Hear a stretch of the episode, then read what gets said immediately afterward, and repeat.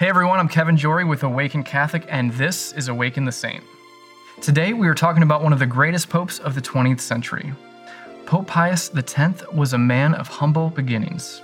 Born Giuseppe Sarto during the summer of 1835 in northern Italy, Giuseppe and his siblings grew up knowing only poverty, but from a young age he felt a calling to the priesthood.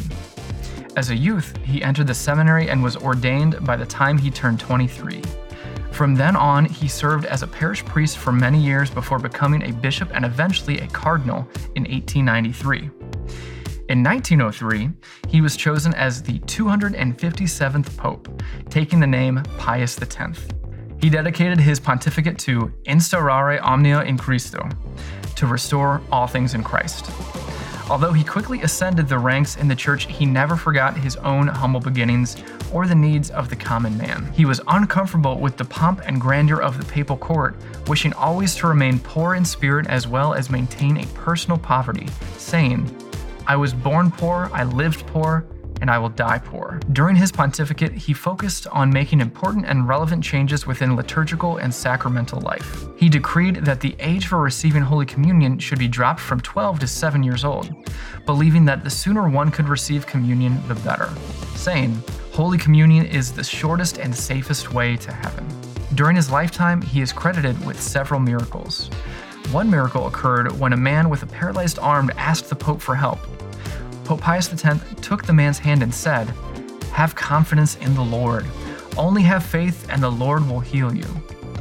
Immediately, the man had full use of his arm and began to shout for joy.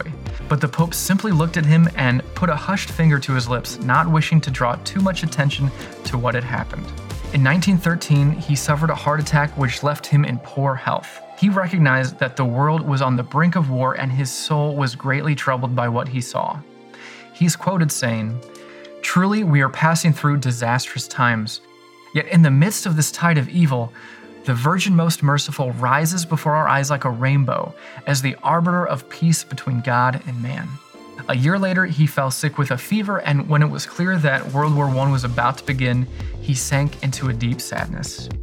He died on August 20th, 1914, the very same day that German forces marched on Brussels.